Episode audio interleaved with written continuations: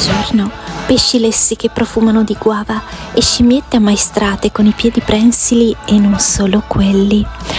Archiviata alla puntata disastrosa di venerdì sera, abbiamo capito che il morning show, quello originale, quello che va in onda tutti i giorni dalle 7 alle 9, è davvero inimitabile.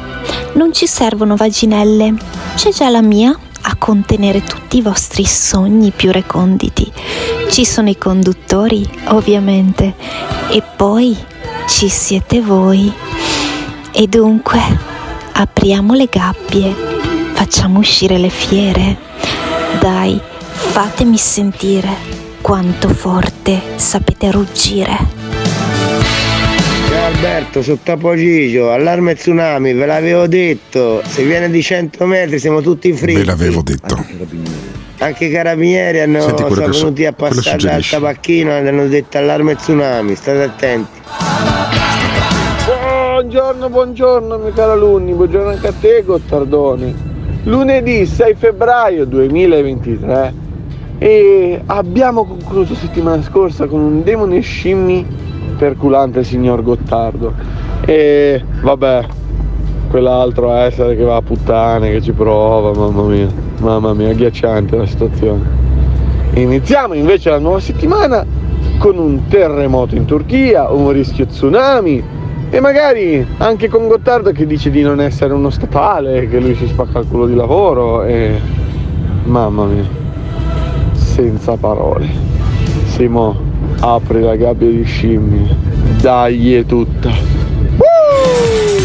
Ehi tu, brutto stronzo! E quello chi è? Quello è stronzo, signore. Il tuo vicino ti assilla con canti del ventennio? Pazzaioli della morte. Sei stanco del politicamente eretto che c'è nella chat? Alberto, lo stallone maremmano quando non tromba 5-6 al giorno anche.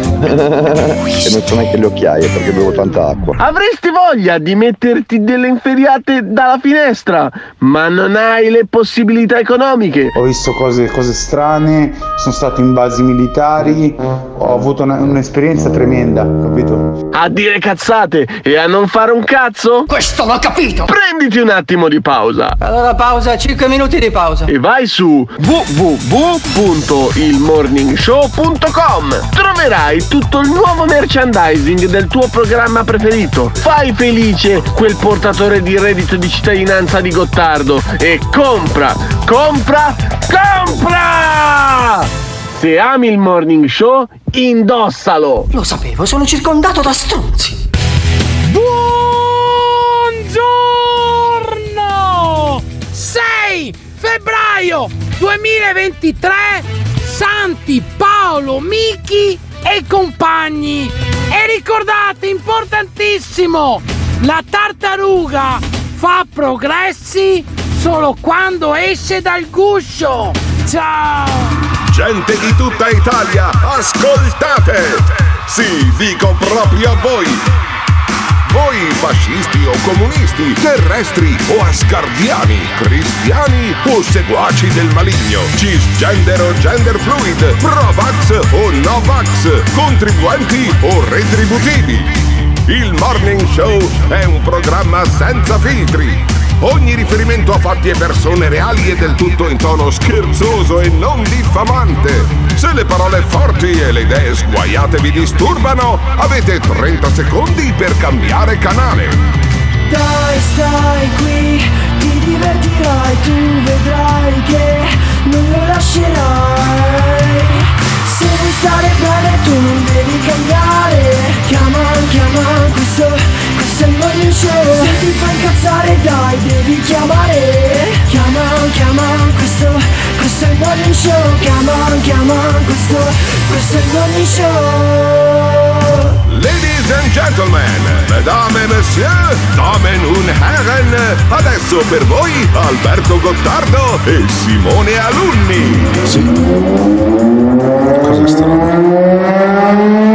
Cazzo è roba?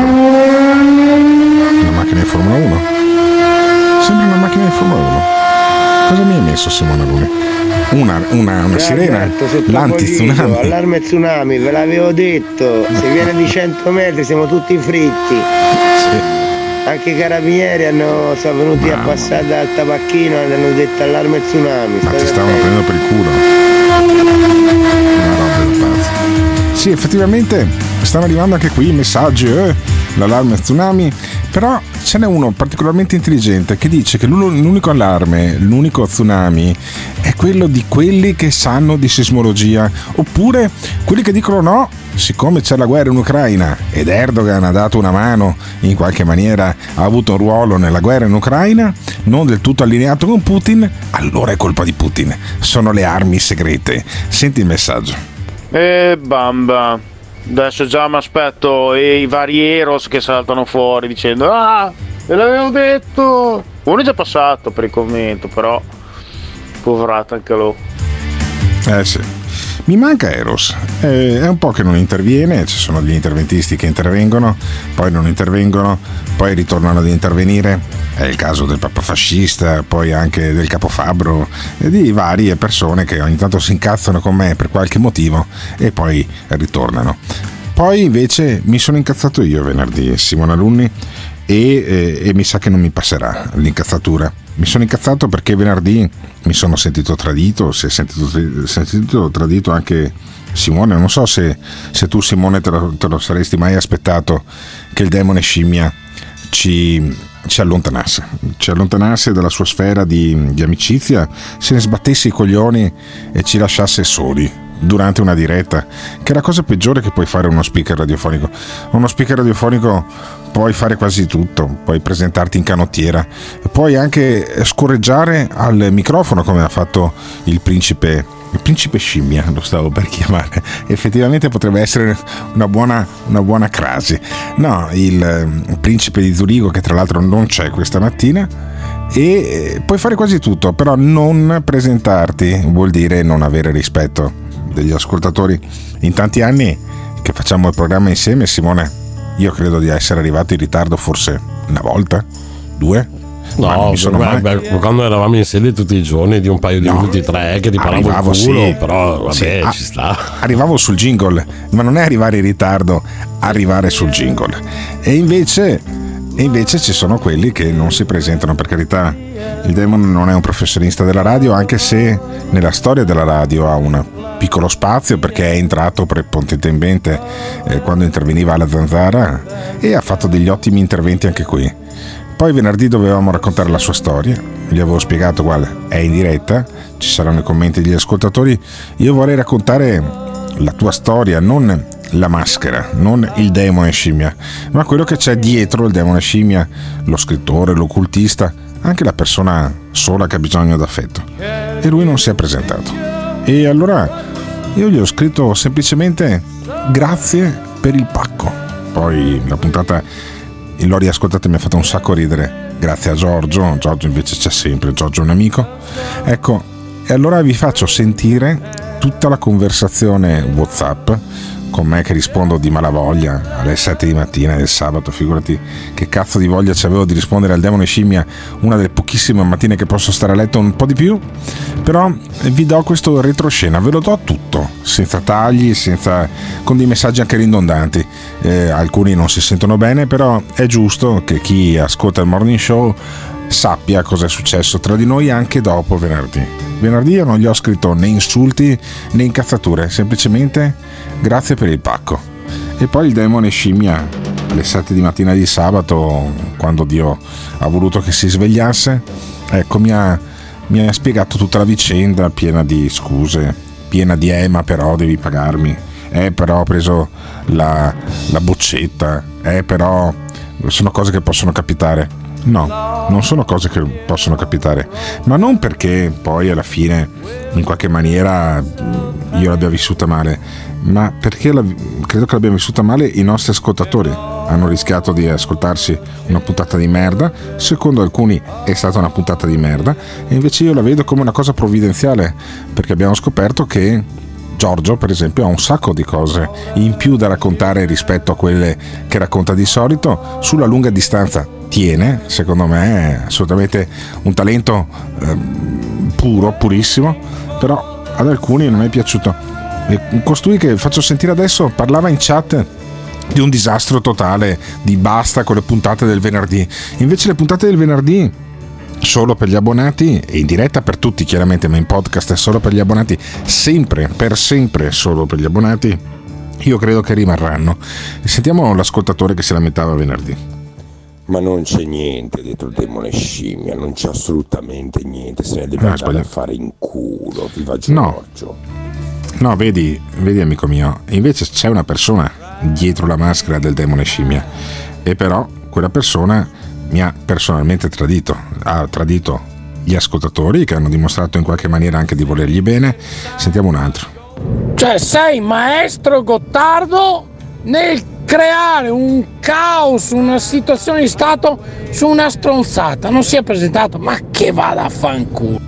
Sì, ma non è una stronzata, non è una stronzata perché sarebbe una stronzata se io vivessi questo programma come una cosa che faccio due ore la mattina, ci prendo due soldi e dopo vaffanculo, no? Fa parte della mia vita. Io il rapporto che ho con alcuni di voi è un rapporto vero, è un rapporto autentico e allora mh, credevo di aver costruito un rapporto con il demone. È lì che io eh, la, la- la colloco nello scatolone non delle stronzate, ma delle cose, delle cose invece vere.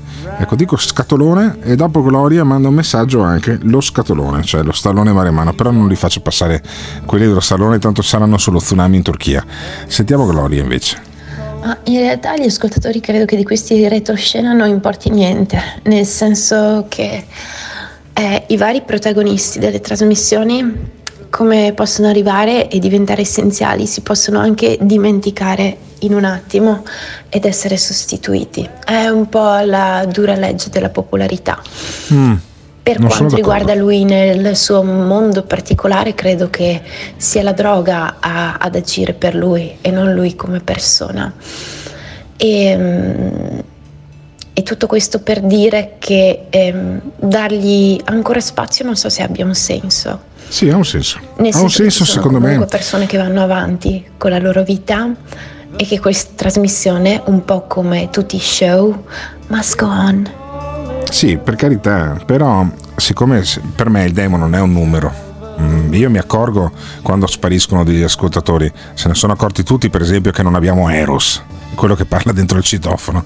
Ecco, a me manca Eros, a me gli ascoltatori che eh, non intervengono più mancano e credo che sia una maniera giusta eh, quella di dare un lungo addio al demone scimmia che non sentiremo probabilmente più, nemmeno per messaggio, perché un po' si sarà anche vergognato di quello che è successo, sicuramente io sono abbastanza arrabbiato. Lui dice no ma devi pagarmi, ma vaffanculo demone, cioè come se non, avessi, se non avessi mai ricevuto dei soldi da me.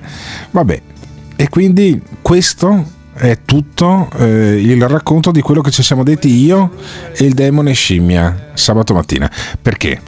Perché appunto a differenza di quello che dice Gloria, a me non è che non fa differenza, arriva uno, arriva l'altro, sono tutti dei numeri. Per me gli ascoltatori non sono numeri, per me gli abbonati al podcast non sono numeri, sono persone che danno fiducia e sostegno a questo progetto, che è tutt'altro che un programma radiofonico, perché altrimenti rimanevo in FM a fare il programma. Ed è per questo che prima di sentire il demone scimmia sentiamo i messaggi dei nostri ascoltatori.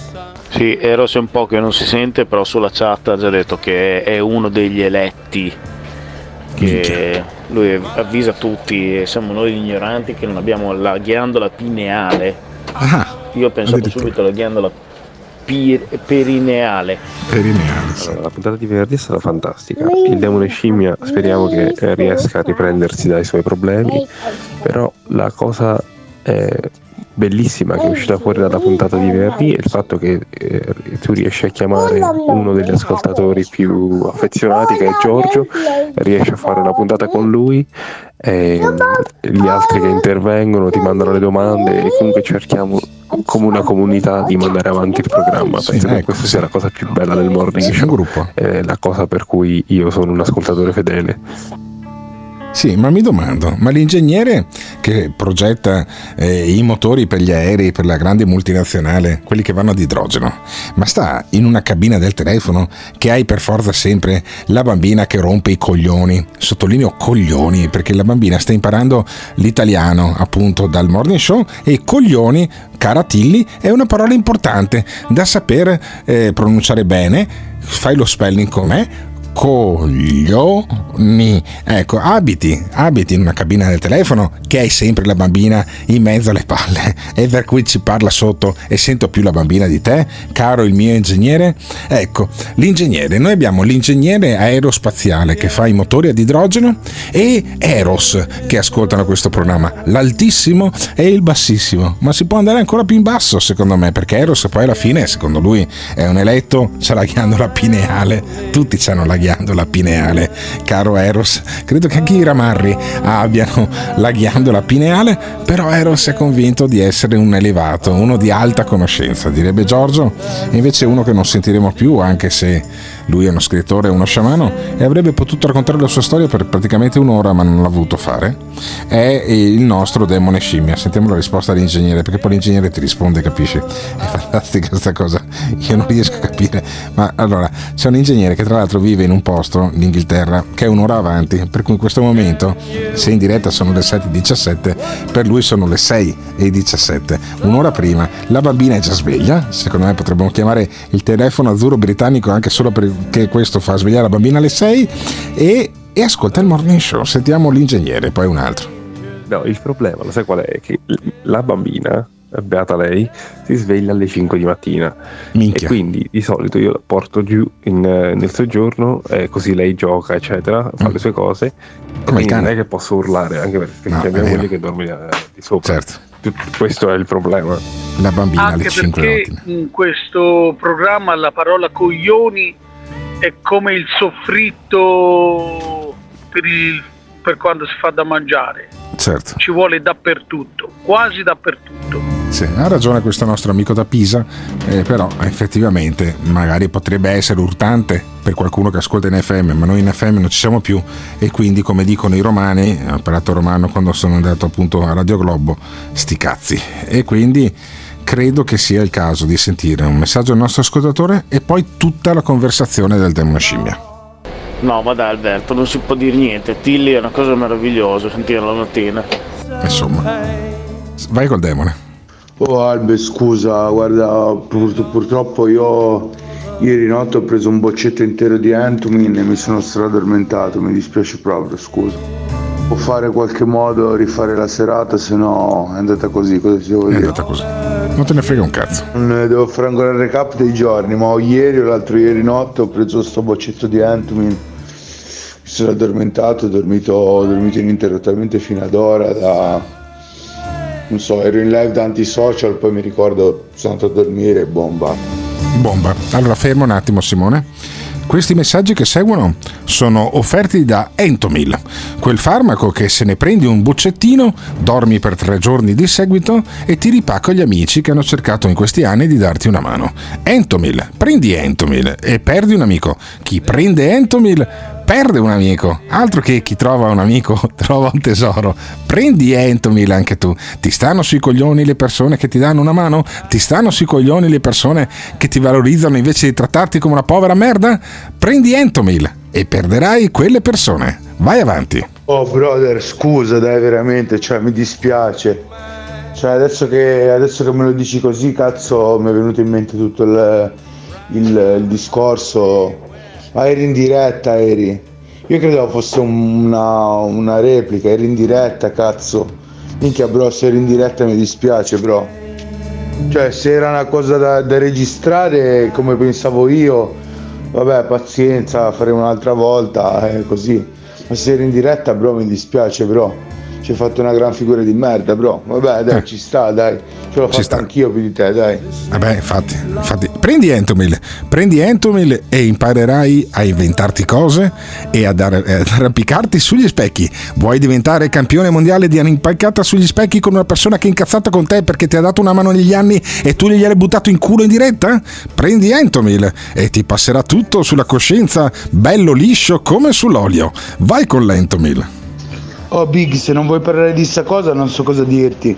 Ne ho parlato in live stamattina, se volevi ne venivi ne parlavamo tranquilli in live. E, e bro, non so cosa cazzo dirti. Io ti dico, io personalmente non sono contattabile così a pagamento, così uno, cioè a pagamento sì, ma uno non è che mi può dire va bene, oggi facciamo una cosa e poi se per caso non ci sono tirarmela a male. Capito? Già io avevo capito che era una registrazione. Secondo, non so se poi potrò ascoltare il podcast perché Real News mi dice che il podcast comunque è a pagamento per tutti anche dopo tre giorni. Quindi, vedi te, spiegami un po' com'è la storia e ne parliamo, dai bro. Eh, io ho preso una boccetta di Anthony comunque, quindi non so cosa cazzo dirti. Ne ho parlato in live. Qua secondo voi cioè, non ne vale la pena. Qua parlavo dell'erba. Ma poi un'altra cosa, bro, un'altra cosa. Tu non segui il mio social, non segui il mio Twitch tu, Quindi non sai nulla delle live che faccio. I miei video YouTube non ne parli neanche mai, ok? Non so veramente, non so veramente, cioè intanto dovresti seguire il mio Twitch per, per vedere quello di cui parlo in live. Ok? Prima di tutto, prima di farlo speciale su di me, inizia a seguirmi, ok? Tanto per iniziare, non che fai le puntate su Montesi e poi con- con- con- avendo me come, come interventista quasi fisso, ok? E fai le, fai le tue cazzate. Poi inizia a seguirmi, perché devi seguirmi se vuoi, se vuoi parlare di me, capito? E poi ti ripeto, io uno ho preso la boccetta di Antumin e due, se ci sono io il podcast lo voglio risentire. Se non sento il podcast almeno deve essere una cosa seria, che quando si fa la roba ho il microfono, le cuffie, che ho già tra l'altro un paio di cuffie ma non so se vanno su tutto. Ho microfono, cuffie, una cosa e l'altra è un discorso, capito? Ma poi tra l'altro con le, con le cuffie si potrebbe provare a fare una, una live eh, così anche col microfono delle cuffie. Anzi, più tardi magari provo a fare una live tra di me e me con, con le mie cuffie. Comunque se riesci a farmi avere il microfono lo facciamo questo evento, però bro, cioè tu mi devi avvisare che poi non posso vedere il podcast. Perché io logicamente se fai un evento su di me, io me lo vorrò riascoltare, cosa ne dici? Quando ero al NUS mi ha detto che forse non, potrei, non potevo ascoltare il podcast. Mi sono detto, bro, ma meno male che mi sono addormentato, capito? Perché tu dal 30 gennaio hai messo il podcast a pagamento per tutti anche dopo tre giorni. Io sta cosa neanche la sapevo, quindi neanche mi hai avvisato di sta cosa, volevi intortarmi nella tua cazzo di trasmissione. Capito? Tu devi stare all'occhio con me quello che dice che fai, perché poi mi incazzo io, bro, altro che ti incazzi che non sono venuto. Babbo di minchia. Guarda Demone, alle cose si può trovare mille scuse, mille giustificazioni.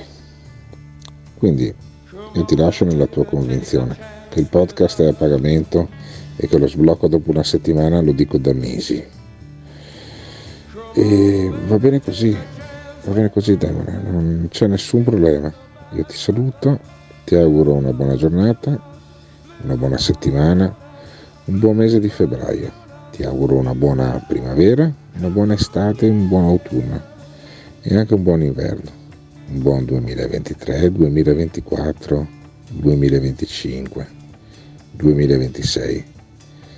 Perché mi sa che non ci sentiamo più, sei demone, perché tu hai tradito me, Simone Alunni che ha fatto un jingle per te, era chiaro che era in diretta, te l'ho specificato mille volte eh, nella telefonata che ci siamo fatti, ti avevo anche detto che non dovevi incazzarti se arrivavano dei commenti negativi, però va tutto bene, cioè, tu sei stata una persona a cui ho voluto bene, che ho cercato di aiutare per quanto potevo e sai che comunque ti ho aiutato. E se tu pensi di essere il centro del mondo, che gli altri sono tutti gli stronzi e che devono andare, essere mandati a fare in culo, benissimo, ok, posto. Ciao, ti lascio. Ciao Demone. Stai bene, vivi bene, sii felice. Bro, no bro, no bro, non hai capito. Allora, a me Real Nus ha detto che, che io, ma mi ha detto che non vuoi più sentirmi radiofonicamente e magari neanche in privato. Come vuoi, se tu vuoi, vuoi tagliare guarda, poi il, il rapporto lavorativo e tutto, tagliamolo, non è un problema. Ho già tagliati tanti rapporti lavorativi e anche sentimentali. Se tu vuoi tagliarlo qua, tagliamolo, non è un problema. Oltre che sentimentalmente c'è solo un po' di amicizia tra noi, parliamoci chiaro, non è che io e te siamo proprio fidanzati, ok? Le nostre stronzate uno con l'altro ce le siamo fatte. Però a me Real Nus ha detto che non è più disponibile neanche dopo una settimana. Tu intanto avevi detto due o tre giorni, quando ne parlavi dicevi due o tre giorni. Poi io non sto più seguendo il morning, quindi non so quello che dici tu attualmente al morning e lo sai perché lo sono intervenuto l'altra volta così per fare, ma poi, cioè bro, non, fidati, non tagliare quel rapporto, dammi, dammi una mano, resta con me, bro, perché io mi sono son veramente scolato una boccetta di Entumin, mi sono svegliato, mi sono anche preoccupato di sta cosa perché ho iniziato a vedere i messaggi, ho guardato subito i messaggi della mia amica che parlava di altro e vabbè. Ma poi ho guardato anche i tuoi, bro, e mi ci sono anche un attimo rimasto. Ti ho anche chiamato di notte per alle 6 del mattino perché ho detto, minchia, Gottardo, qua bisogna, bisogna dirgli qualcosa, capito? E comunque ti ripeto, se mi, se mi, assicuri che io il podcast dopo una settimana lo posso sentire, lo speciale prima o poi se ti va lo facciamo. L'altra sera realmente mi ero scolato lento, mi ne ho dormito un giorno e mezzo, capito? Poi fammi sapere di sta cosa delle giornate dei podcast che non l'ho ancora capita bene. No, ma non, eh, non lo ascolti, continua a non ascoltarlo. Continua a non ascoltarlo, non mi va di fare dirette, non mi va di fare podcast, non metto più il mio culo a disposizione se poi questo è il trattamento. Eh, scolati le tue boccette di Entomy, le stai con le tue live, con i tuoi game, con le, con le, tue, con le tue, cose, basta. Cioè. Guarda, non, eh, sono tranquillo e sereno. È stato bello conoscerti, ti saluto, ti do un abbraccio, vai, vai per la tua strada, vai, vai. No, bro, non, non penso di essere il centro dell'universo, è che penso di essere il centro della mia vita e la mia vita cerco di gestirla al meglio per come viene. Quindi non pensando che c'era la trasmissione, mi sono scolato una bottiglia di Entumin, ti faccio anche una foto, l'ho buttata, te la tiro fuori, forse l'ho buttata nel vetro e no, mi sa che la, la vabbè, comunque ti faccio vedere l'Entumin, la bottiglia l'ho buttata nel vetro per dire vabbè. C'è, c'è quella iniziata che lo, eh, ti faccio vedere l'altra mezza però. Guarda ho iniziato una bottiglia perché l'altra mezza l'avevo scolata tutta. E qua ho scolato una mezza bottiglia di Entomin te lo faccio vedere. L'ho scolata tipo stanotte ieri notte. Bro ascolta senza che hai ascoltato l'evento facciamo l'evento adesso. Apri un attimo senza alunni né niente. Apri poi facciamo una chiacchierata io e te tieni solo due o tre canzoncine compreso il jingle. Facciamo un po' di puntata io e te adesso aprila tanto tu lavori da casa no? e aprila subito senza neanche avvisare vediamo come esce io sono fatto così, se devo aprire una diretta prendo, vado e la apro. Il mio lavoro è questo, cosa devo dire? Oltre che fare lo scrittore che è il mio vero lavoro, vabbè. Poi vabbè, ho anche altre entrate e poi comunque sono anche... Eh, comunque lasciamo perdere. Sì, la parte migliore del messaggio è quando dici lasciamo perdere. Ciao demone. Guarda, a me dispiace francamente che è andata così, te lo dico, appena, appena mi sono svegliato, prima cosa ho visto il messaggio della mia amica, subito dopo ho visto il tuo, il tuo sapevo che c'era qualcosa in ballo, ho detto c'è il suo e mi, mi sono ricordato subito che c'era tutto l'evento in ballo e ho detto minchia bro, mi dispiace. Però che cazzo vuol dire? Te l'ho fatta vedere la boccetta, c'è Entumin, hai capito? Non è che sia Enno o Lexton, questo qua è Entumin. Volevo farmi una mega dormita, ho pensato ho dormito la notte prima, una cosa e l'altra, dormirò metti fino alle 3 del pomeriggio, poi si fa l'evento. Quello ho pensato. Non mi ricordavo che l'Entumin era talmente tanto potente che poi dormivo anche un botto. Però mi dispiace per quello, però nel senso, cioè la, la boccetta di Entumin è una cosa che ti fai una volta all'anno, capito?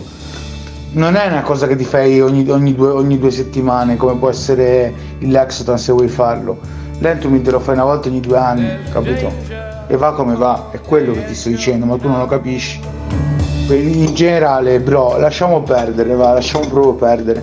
Perché se vuoi fare delle puntate con me, ti ripeto, possiamo aprire una puntata adesso. Ok, apriamo subito una puntata da me o da te o entrambi e si fa un minimo di puntata e parliamo al pubblico che ci che aspettava la serata, gli parliamo delle cose. Alla mala parata possiamo fare che apriamo una diretta sul mio canale Twitch tu il link dovresti già averlo, ok? Se non ce l'hai te lo mando e la diretta te, te la scarico e te la metti online da te.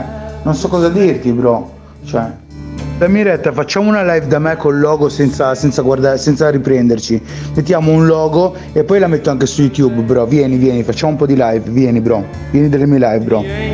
Cosa che dovresti capire è che ogni tanto devi venire in live da me se vuoi che vengo in live da te a fare gli speciali, ma comunque se vuoi adesso possiamo fare una live e ne parliamo dello speciale che è saltato. Io più di questo non so cosa dirti, se no boh, vedremo poi tra una settimana come se ne viene. Io, il discorso è che quello che ti voglio dire, non incazzarti più di tanto perché è stata, è stata una cosa, una, una svista, una cosa che può capitare, capito? Sono quelle cose che possono capitare, cioè non è che per sbaglio ti hanno sparato in testa, bro, per sbaglio non abbiamo fatto sta cosa, bro.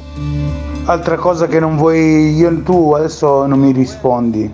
Va bene, dico, ti, mi risponderai un'altra volta. Tu quello che vuoi. Volevo ancora dirti una cosa. Mentre, mentre ieri notte, l'altro ieri no, una di queste due notti, ecco, mi ha chiamato la mia amica Gae, ok? Il problema è che a un certo punto, mentre mi chiamava 3, 4, 10 volte, mandava roba, ho mandato 20.000 messaggi come fa ogni tanto che gli gira e io ho preso il telefono e per sbaglio in qualche modo è caduto, ok?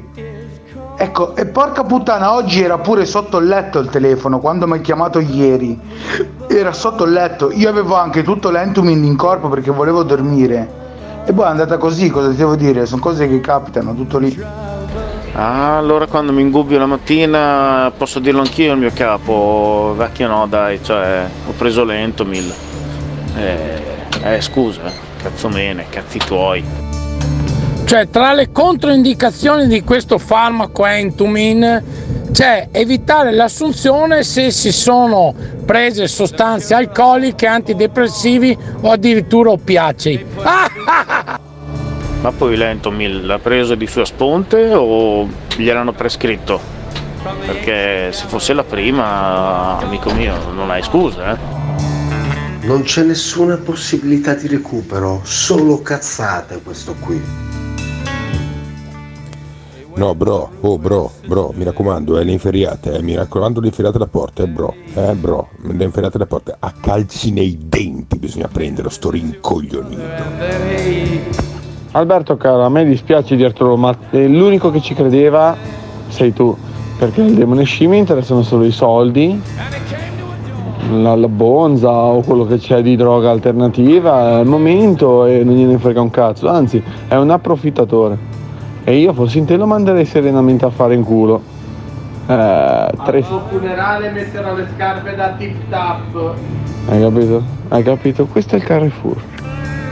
Certo, te lo giuro, se non la smetti con questo drogato del cazzo, che ormai è anni che lo aiuti, smetto di ascoltare il morning show, ma te lo giuro.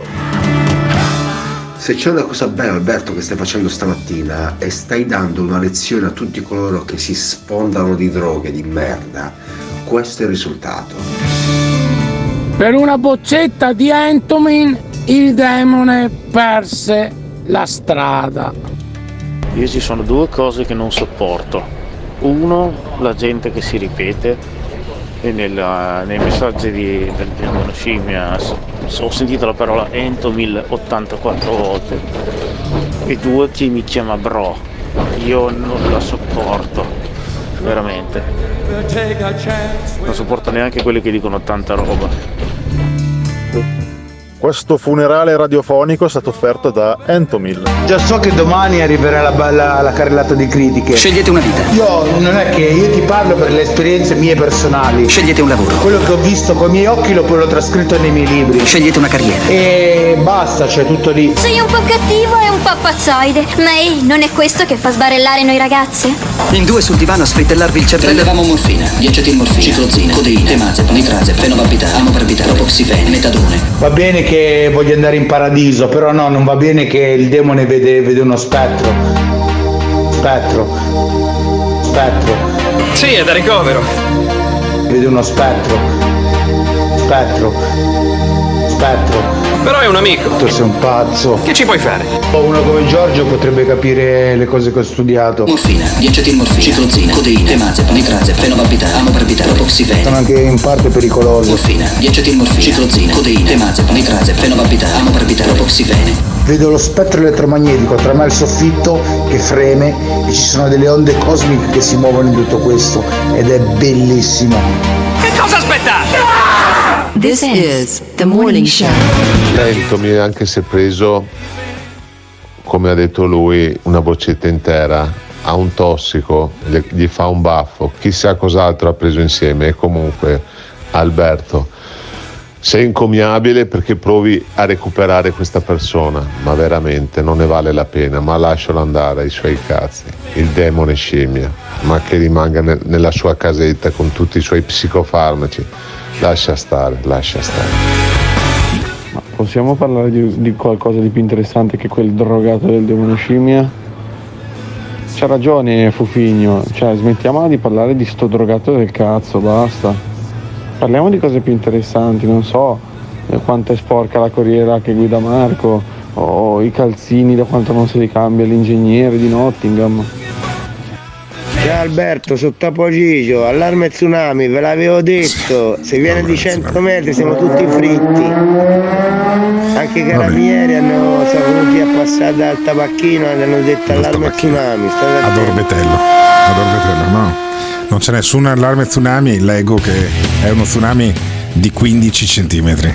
E volevo correggere un nostro, un nostro ascoltatore, quello del Carrefour, che dice: eh, parliamo di una cosa più interessante. Non c'è nulla di più interessante delle persone, non c'è nulla di più interessante della nostra vita. Dovrebbero tatuare sul braccio destro eh, delle, delle persone quando nascono, hai solo questa. Cioè, l'idea che una persona che ha una sua forma di intelligenza, eh, anche residua rispetto a quello che gli è successo, a quello che si è anche autoinflitto durante la sua vita del demone, poi la stia buttando via così. A me fa una tristezza di una dimensione enorme questa cosa qui, perché alla fine della sua vita dirà ma io che cazzo, com- cazzo combinato, ma come ho trattato le persone che mi hanno voluto bene? Cioè se ha trattato così me, che sono uno stronzo, eh, come avrà trattato le persone che gli sono state ancora più vicine? Però così, non, non parleremo credo più del demone, c'è Tiziano Campus che manda un messaggio. Dimmi Tiziano. Comunque mi ha messo una tristezza sentire il demone in queste condizioni. Eh. L'ultima volta che l'avevo sentito era bello reattivo, sembrava, sembrava un'altra persona. E risentirlo di nuovo così, proprio come un tossico che si arrampica sugli specchi, che dà la colpa a tutti tranne che a se stesso, mi ha proprio, mi ha proprio messo di, di cattivo umore, mi ha proprio Sì. reso triste. Sì, mi ha fatto tristezza anche a me e ha fatto tanta tenerezza a me e anche a mia amorosa che mi accompagnava. eh, camminare, fare 100 metri con Mario Adinolfi. Sabato, anzi venerdì sera, era venerdì amore sì, venerdì sera. Venerdì sera ero con Mario Adinolfi al centro culturale eh, di Mestre per appunto partecipare all'incontro che lui teneva sull'aborto, esponendo le sue idee sull'aborto. Ho fatto 200 metri a piedi e vedere quest'uomo enorme, perché ho messo anche una foto su Instagram, ho provato ad abbracciarlo ed effettivamente non ho le braccia abbastanza lunghe, io che sono quasi eh, 1,90 m, sono 88, avrò 2 metri di braccia, però non sono riuscito a cingere eh, Mario Dinolfi come fosse una sequoia del parco di Yellowstone, però l'ho abbracciato idealmente perché c'erano centinaia di persone che volevano impedirgli con una manifestazione dei centri sociali di parlare. Alcune di quelle persone poi sono entrate dentro la sala dove c'eravamo eh, io, la mia fidanzata e credo eh, di aver aumentato del 10% i presenti perché c'era stata un'altra ventina. Ecco, poi c'erano 4-5 persone che mi hanno convinto che l'ombroso aveva ragione, la fisionomica è una scienza esatta. Ecco, 4-5 persone del- dei centri sociali che eh, volevano contestare Mario Dinolfi. Quando parlava a Dinolfi succedeva questa cosa qua. Pensate ai bambini! Ai bambini pensate! È un diritto. Senza discussione ulteriore, noi intendiamo tenere la nostra iniziativa. Se voi intendete in maniera fascista non farci parlare, pochi diritti, se non noi andremo avanti e dimostreremo solamente la vostra violenza fascista. La nostra violenza fascista, ma la vostra fascista. Vergognatevi! Ecco, ecco, vedi. C'è la tizia che vuole. Che vorrei farlo anch'io. Cioè, ho, ho sentito solo alcuni tacchini capaci di fare questa cosa qua. La invidio tantissimo. È da venerdì sera che ogni tanto, quando sono sotto la doccia, quando sono da solo perché mi vergogno a farlo in pubblico, faccio. Anch'io perché è, è meraviglioso, cioè, come cazzo fai a fare questa roba? Che movimento di lingua devi fare? Per fare... Eh, beh, è incredibile. Rifamelo sentire. È alla, fine del- è alla fine dell'audio. Non so se riesci a far- rifarmelo sentire. Perché dopo io a Simone Aluni dico: rifamelo sentire come se fosse una stronzata. E magari lui deve ripescarlo dalla cartella, ributtarlo nel cluster e poi rifarmelo sentire nel punto giusto. Però credo che tu sia in grado di farmi sentire Simone Aluni il. Fammelo sentire. No, non era lì. Era prima. Era prima. Era, era una specie di. parlare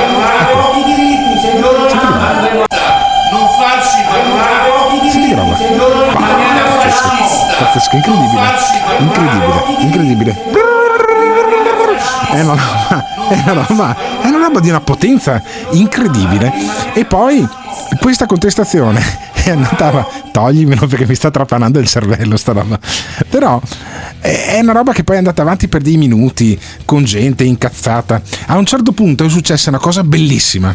Uno degli anti-abortisti si gira e additando uno dei contestatori dice piuttosto che mi nasca un figlio così è meglio abortire. Io se fossi stato Mario Dinolfi avrei sottolineato la bellezza di quella fase, cioè le contestazioni dei pro aborto stavano con- ehm, convertendo un anti-abortista alla necessità dell'aborto. Era un momento fantastico, il dialogo stava funzionando e invece no, eh, eh, andrà tutto come appunto le lacrime nella pioggia, come diceva l'androide di Blade Runner. E allora sentiamo la seconda parte della contestazione. Voi, siete, voi avete quel palco, voi avete quel palco, noi non abbiamo questo palco. La vostra agenda politica, gli strumenti che utilizzate per la vostra campagna politica, le informazioni che date soltanto per ottenere consenso. Basta! La ringrazio. Sono fuorvianti queste cose. Ma la ringrazio. Lasciate il corpo delle donne fuori dalla vostra agenda politica! Non ne dovete parlare! Non dovete parlare! Eh sì, basta. Basta. Dice basta. È una cosa, una cosa veramente incredibile. E poi però è andata avanti sta roba qua. Sentite ancora. Vorrei che la polizia andasse anche in ospedale quando, dire- quando eh, a chi lavora nell'ospedale chi lavora nell'ospedale con pressione psicologica sulle persone che stanno vivendo un evento traumatico nella sua vita sta bene. difficilissimo vorrei che la polizia andasse a fermare quella persona che non permette la- una- un diritto che le viene negato Sì, indubbiamente non si è capito un cazzo di cosa succede in ospedale. Però effettivamente. Effettivamente c'è della gente che c'ha bisogno di stare in ospedale. Sentiamo i messaggi che stanno arrivando dai nostri ascoltatori su questa contestazione a Mario Dinolfi. Ma io fossi stato in Mario Adinolfi, mi sarei fermato un attimino a parlare e poi avrei detto, oh, ma io i tacchini mi magno.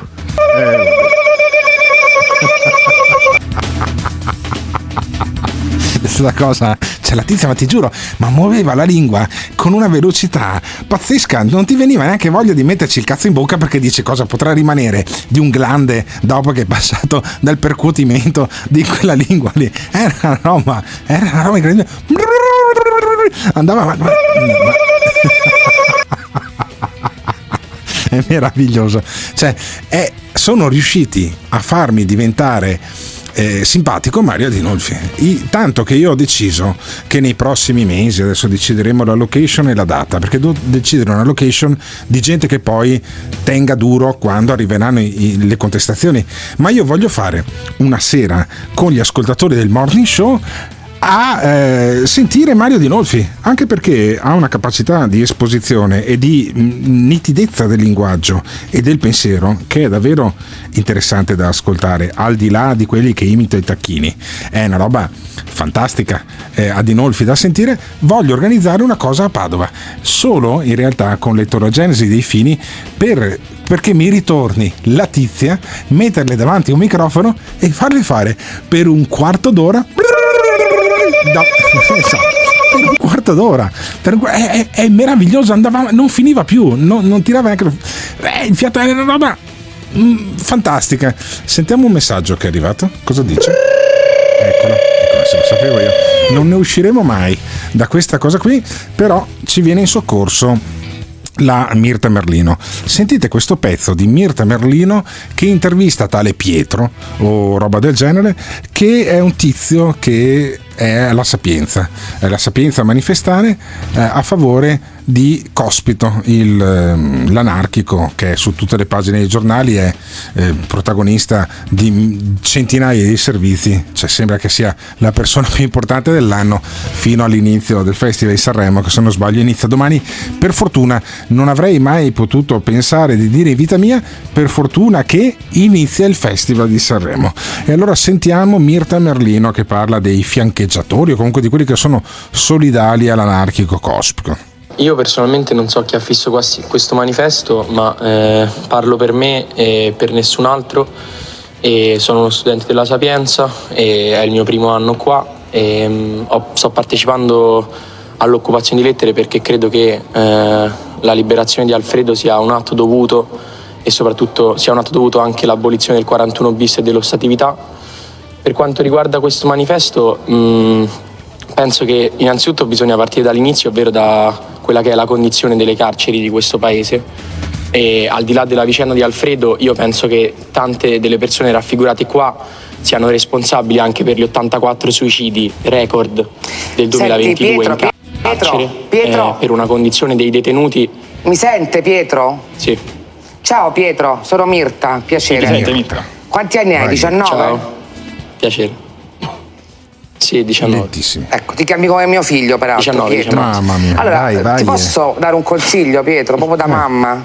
Eh, hai 19 anni, devi ancora Certo. capire tante cose del mondo. Stai attento con le parole, perché dire che il nostro Presidente della Repubblica, faccio un esempio per tutti, sì, è un assassino, è una cosa di una gravità assoluta. Ecco, ecco, giusto così.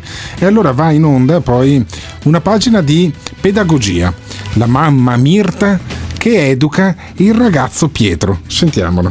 Dopodiché ragionare sulle carceri italiane, lavorare perché le, condizioni siano migliori, sono tutte cose assolutamente giuste e c'è gente anche nel mondo politico onestamente che lo fa, ma quel cartello dice chi sono gli assassini di Alfredo Cospito. Ti voglio ricordare, giusto perché forse non so se ne avete parlato durante l'occupazione, che Alfredo Cospito è un signore che ha gabbizzato una persona innocente, che era un dirigente d'azienda, e ha messo una bomba in una caserma dove c'erano ragazzi giovani come te che facevano gli allievi carabinieri. Quindi il mio consiglio è attenti con le parole, perché le parole sono molto più pericolose di quello che si possa pensare. E vabbè, e sono pericolose le parole, adesso potremo sentire degli altri audio di questo dialogo spezzacuore tra Mirta Merlino e lo studente Pietro, però ve li, ve li- ve li faccio saltare da Simone Alunni. Le parole sono importanti, me ne sono accorto anch'io perché mi è arrivata una eh, notifica, non so dove cazzo l'ho messa in mezzo alle carte qui eh, dentro il mio studio, mi è arrivata una carta dal Tribunale di eh, Milano in cui mi informano di essere stato rinviato a giudizio per il reato di istigazione a delinquere nei confronti di Ferdinando Polegato. E allora sentiamo le parole che disse Polegato. Eh, bravo Simone Alunni.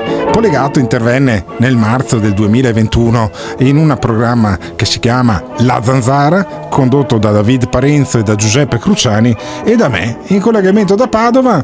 Io dicevo, guardate, questo Polegato è un porco, eh, è un fascista e eh, sentiamo Polegato cosa faceva in quel periodo lì, il ristoratore di Sequals, che io un giorno o l'altro andrò a trovare, andrò a trovare per andare a pranzo lì, magari con alcuni ascoltatori del morning, però sentiamo intanto Polegato cosa disse quel giorno. Io vengo nelle vostre case, se avete piacere, e gratis, dico gratis, vi dipingo nostro- la nostra Sua Eccellenza il Cavalier Benito Mussolini.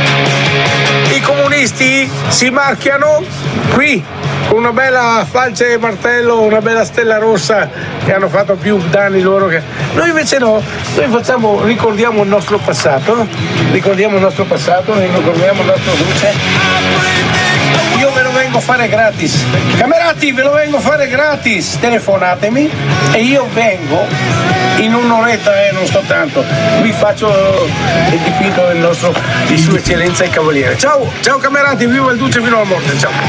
Ecco, allora la Procura di Milano, invece di indagare me, perché questo fa i murales con Benito Mussolini alti 3 metri, io mi sono limitato a scoprire, ci ho messo un cazzo, un 10 secondi ci ho messo, a, a scoprire dov'era il casolare di eh, Ferdinando Polegato e davo l'indirizzo del casolare, ma senza null'altro aggiungere, se non quello che sentite. Questo sarà stato alto 3 metri, è stato fatto su un casolare che si trova a Sequals. Sì, ma se quello vuole fa- all'incrocio, all'incrocio tra via Vecchia e via Monterest, che è la strada regionale 552. Io do una notizia: se quel casolare che è di proprietà di Polegato prendesse fuoco una notte, ecco, io non verserei una lacrima. Eh, addirittura, addirittura. Incrocio via Vecchia con la strada regionale 552 che in quel tratto si chiama via Monterest Eh, a io non Sequals.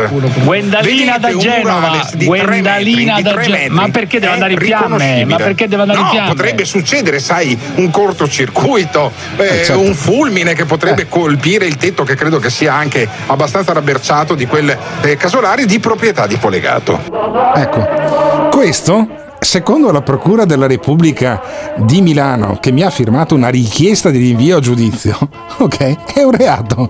È un reato aver detto una roba del genere. Cioè, io sono rinviato a giudizio, devo andare a rompermi i coglioni insieme con l'avvocato e quindi pagarlo, porca puttana, perché Ferdinando Pollegato di Pederobba, ok, potrei dire anche l'indirizzo, ma non lo dico, e, e mi, ha, mi ha querelato. E quindi l'avvocato Marco Calanca, che ha lo studio, tra l'altro in via Cesare Lombroso, vedi che le cose si tengono tutte insieme, c'è un entanglement, come dice il nostro Giorgio, ecco mi tocca andare a Milano a rompermi i coglioni di fronte al giudice a dirgli ma scusi signor giudice, il reato do cazzo sta l'istigazione, de-" poi sul- sulla facciata di quel, di quel casolare mm, nessuno e io non vorrei mai che nessuno gli desse fuoco. Io vorrei che quel casolare prendesse fuoco a causa di un fulmine. Cioè, se Dio mandasse un fulmine su quel casolare, sarebbe un segnale inequivocabile. Non voglio che le persone diano fuoco a quel casolare. È evidente questa cosa qui. E in qualche maniera io credo che sia incredibile che io sia sotto processo per una puttanata del genere. Cioè c'è un giudice con un cancelliere, con un giudice all'atere, le fotocopie, la carta per la stampante, la notifica, il postino che mi porta la roba a casa e l'avvocato, tutto per aver detto una roba del genere. Eh, Mario Adinolfi che non può parlare perché quegli altri lo contestano. Quello che sostiene che Sergio Mattarella è l'assassino di Cospito, che mi risulta essere vivo, per cui è il primo, mm, il primo uomo sulla Terra che riesce ad essere l'assassino di una persona viva.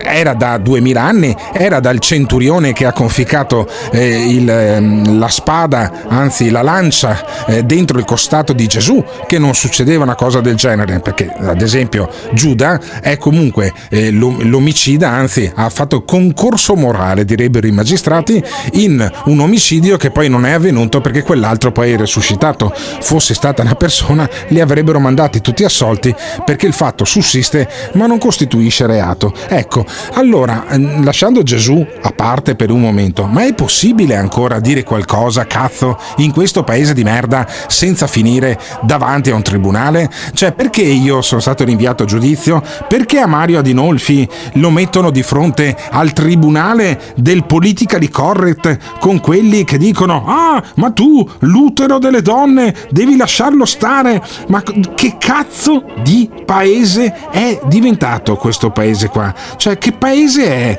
quello in cui non si può più dire un cazzo perché o vengono i centri sociali a romperti i coglioni o arrivano le notifiche della Procura della, Pu- della Repubblica di Milano a romperti le balle e a dirti che devi andare a difenderti da una roba del genere? Che cazzo di paese è questo qua? Siamo ancora liberi? Ditecelo al 379 24 24 161. Intanto Simone Alunni. Dunque, rica- Simone Alunni, fammi sentire un po' di messaggi. E poi a me piacerebbe, più che quello che stavi mandando, quello, questa non è la zanzara. Però prima i messaggi dei nostri ascoltatori. Allora, questo cretino della Sapienza, prima di tutto bisognerebbe cacciarlo dall'università perché non merita il posto in cui eh, sta togliendo il diritto allo studio a qualcuno. Bene, a fermo un attimo. più meritevole. Allora, il uno che- ragionamento che ho fatto, fermo, fermo, fermo ingegnere che poi non si sente un cazzo. Allora, il- ragionamento vale anche per quello studente lì. Cioè uno può dire che secondo lui Mario Cospito, no ma Mario Cospito è un ambasciatore, Cospito non mi ricordo più come si chiama, Alfredo mi sembra che si chiami, vada liberato senza dover perdere il posto di studio all'università? Perché vedi poi noi siamo in un paese così persino l'ingegnere di Nottingham che è una persona intelligente e poi eh, cade in questa trappola. Io non voglio che quello studente perda eh, il posto alla sapienza. Anzi uno che ragiona così ha più bisogno di altri di studiare all'università. Però è tutto così. Tu dici una cosa e perdi il posto di lavoro. Quella volta Castellini il fascista che eh, il nazista che interviene da noi eh, stava per perdere il posto di lavoro per una cosa che aveva detto a- a- durante il morning show a posto app- appunto ma perché perché deve essere tutto così in questo paese andiamo avanti altro messaggio Poi dici che la giustizia italiana non funziona e che i tribunali sono intasati. Certo, se perdono il tempo a- a- dietro a queste puttanate è normale che hanno da fare. Mamma mia. Ah, inutile Alberto che adesso stili la tua difesa in diretta nazionale perché tanto la corte che dovrà giudicarti sicuramente non ti sta ascoltando ora. Eh, comunque chi sbaglia paga, caro Alberto, tu hai istigato e pagherai. cosa Ma dove? sia? Eh Alberto, quando c'era lui i casolari prendevano fuoco in orario. Vedi? Lo vedi? Questo è il motivo per cui in Italia la giustizia non funziona e va assolutamente riformata. Cioè, ti rendi conto per cosa perdono tempo questi giudici? Ti rendi conto? Dopo non ci lamentiamo se c'è qualcuno che ogni tanto dice che sta giustizia fa schifo e che bisognerebbe metterci mano una volta per tutte. Sai cosa ci vorrebbe Alberto? Ci vorrebbe forse l'ufficio vaffanculo in ogni eh, tribunale. Del tipo, funzionerebbe così, guarda. Arrivi a dire una tua puttanata per, spreca- per evitare di far sprecare tempo, denaro e, e carta, lo mandi a fare in culo. Amico caro, i nodi vengono al pettine. Hai visto a fare il gradasso alla zanzara che ti è successo? Occhio che lo stai facendo anche qui.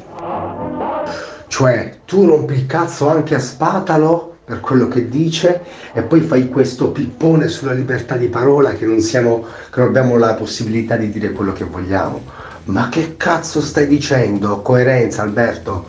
Le due pesi e due misure non funzionano. Adesso voglio sentire il papà fascista che dice Eh voi, sempre i tribunali, noi fascisti siamo veri uomini! Eh! Siete veramente ridicoli. Non vi piace la democrazia, eh? Però pur di avere libertà di parola ne utilizzate gli strumenti. Siete solo dei qua qua ra qua. So, tu citi Popper eh, e poi ti, ti fai al- quest'altra domanda. Io dico solo una cosa. Cioè io voglio essere il primo speaker radiofonico certificatamente sano da un punto di vista mentale. Punto di vista mentale. Per favore Simona Luni. Comanda padrone. Fammi un jingle Che cosa vuoi chiedermi? con questa frase. Questa non è la zanzara. Agli ordini! Questa non è la zanzara. Zanzara, zanzara, zanzara. Io non so se essere contento o disperato. Questo è il morning show. Questa non è la zanzara. Zanzara, zanzara, zanzara. Questo è il morning show. Anzi, a noi la zanzara ha rotto il cazzo. No, no, non è che cioè, Sì, non ha rotto sì. niente. This is the morning show. Eh, c'ha ragione l'ascoltatore. Attenzione Albertone, attenzione. C'ha ragione l'ascoltatore. E rompi il cazzo in giro, amico mio. Eh, E così, giochi col fuoco. Comunque non ti preoccupare, adesso che vai a Milano con l'avvocato, le cartelle, le cose del cazzo, vai dal giudice e semplicemente dici signor giudice. E te ne vieni? Ehi tu, brutto stronzo! E quello chi è? Quello è stronzo, signore. Il tuo vicino ti assilla con canti del ventennio? Pazzaioli della morte. Sei stanco del politicamente eretto che c'è nella chat? Alberto, lo stallone maremmano quando non tromba 5-6 al giorno. eh. e non so neanche le occhiaie perché bevo tanta acqua. Avresti voglia di metterti delle inferiate dalla finestra, ma non hai le possibilità economiche. Ho visto cose, cose strane, sono stato in basi militari, ho avuto una- un'esperienza tremenda, capito? A dire cazzate e a non fare un cazzo? Questo l'ho capito! Prenditi un attimo di pausa. Allora pausa, 5 minuti di pausa. e vai su www.ilmorningshow.com Troverai tutto il nuovo merchandising del tuo programma preferito. Fai felice quel portatore di reddito di cittadinanza di Gottardo e compra, compra, compra! Se ami il morning show, indossalo! Lo sapevo, sono circondato da stronzi. Attenzione! Nel morning show vengono espresse opinioni e idee usando espressioni forti e volgarità in generale. Volgarità in generale. Se le vostre orecchie sono particolarmente delicate, vi consigliamo di non ascoltarlo. Questo è il morning show. Questo è il morning show. Questo è il morning show. Questo è il morning show. Alberto Gottardo se ne sta Dubai E da Zurigo il principe cerca guai Se ti piace te vieni con noi. Simone Alunni chiama chi vuoi. No, Simone Aluni non chiama nessuno, il principe da Zurigo è a Taormina ma in spostamento su Napoli e quindi non interviene nel nostro programma. E adesso mm, approfondiamo una cosa che purtroppo è solo scritta, cioè c'era un'intervista su alcuni eh, giornali di Paola Egonu. Chi è Paola Egonu? È una ragazza giovane, bravissima, di- una delle migliori atlete che abbiamo nella pallavolo italiana e che mh, è padovana di origine, nel senso che è nata a San Giorgio in Bosco, se non sbaglio, in un, un paese vicino a Cittadella, nel nord eh, della provincia di Padova, e ogni tanto spara una puttanata. Perché? Perché lei ha i genitori eh, che sono nigeriani, credo, che a me fa morire da ridere, quelli che dicono, ah, di origini nigeriane. Ma mai state in Nigeria magari, questa qua non sa neanche dove cazzo sia sulla cartina geografica, è di origini nigeriane solo perché ha i genitori eh, nigeriani, no, sei di origini eh, padovane, se sei nata a Padova, hai fatto fino alle scuole superiori a Padova, ok, e poi hai i genitori nigeriani. Io credo molto di più nello ius soli che nello ius sanguinis, però eh, lei comunque, benché benché di, di genitori africani, non è esentata da una malattia che è endemica anche tra gli italiani, puro sangue, come direbbe il eh, papà fascista, e cioè dalla stupidità. E ha detto una, una puttanata di dimensioni colossali, ovvero dice un figlio nero vive- vivrebbe lo schifo che ho vissuto io. Perché condannarlo all'infelicità? Dice Paolo Egonu, che quindi sottintende un metamessaggio che è pericolosissimo, dicendo se io avrò un figlio vorrei che fosse bianco. Cioè, capisci? Un cittadino della Gran Bretagna, uno della Francia, non credo che direbbe mai una cosa del genere. Un italiano probabilmente sì. Dopodiché, per carità, lo dice alla vigilia della co-conduzione del Festival di Sanremo. Cioè anche Paolo Egonu sarà sul palco dell'Ariston e quindi tutti diranno ah, quella è quella che ha detto che essere neri in Italia è un inferno.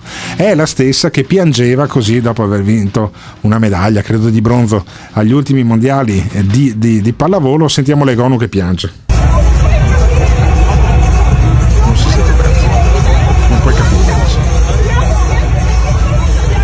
Mi hanno chiesto perché sono italiana. Si, sente, si intellegge proprio solo quelli che ascoltano con la cuffia, lascia stare Simone.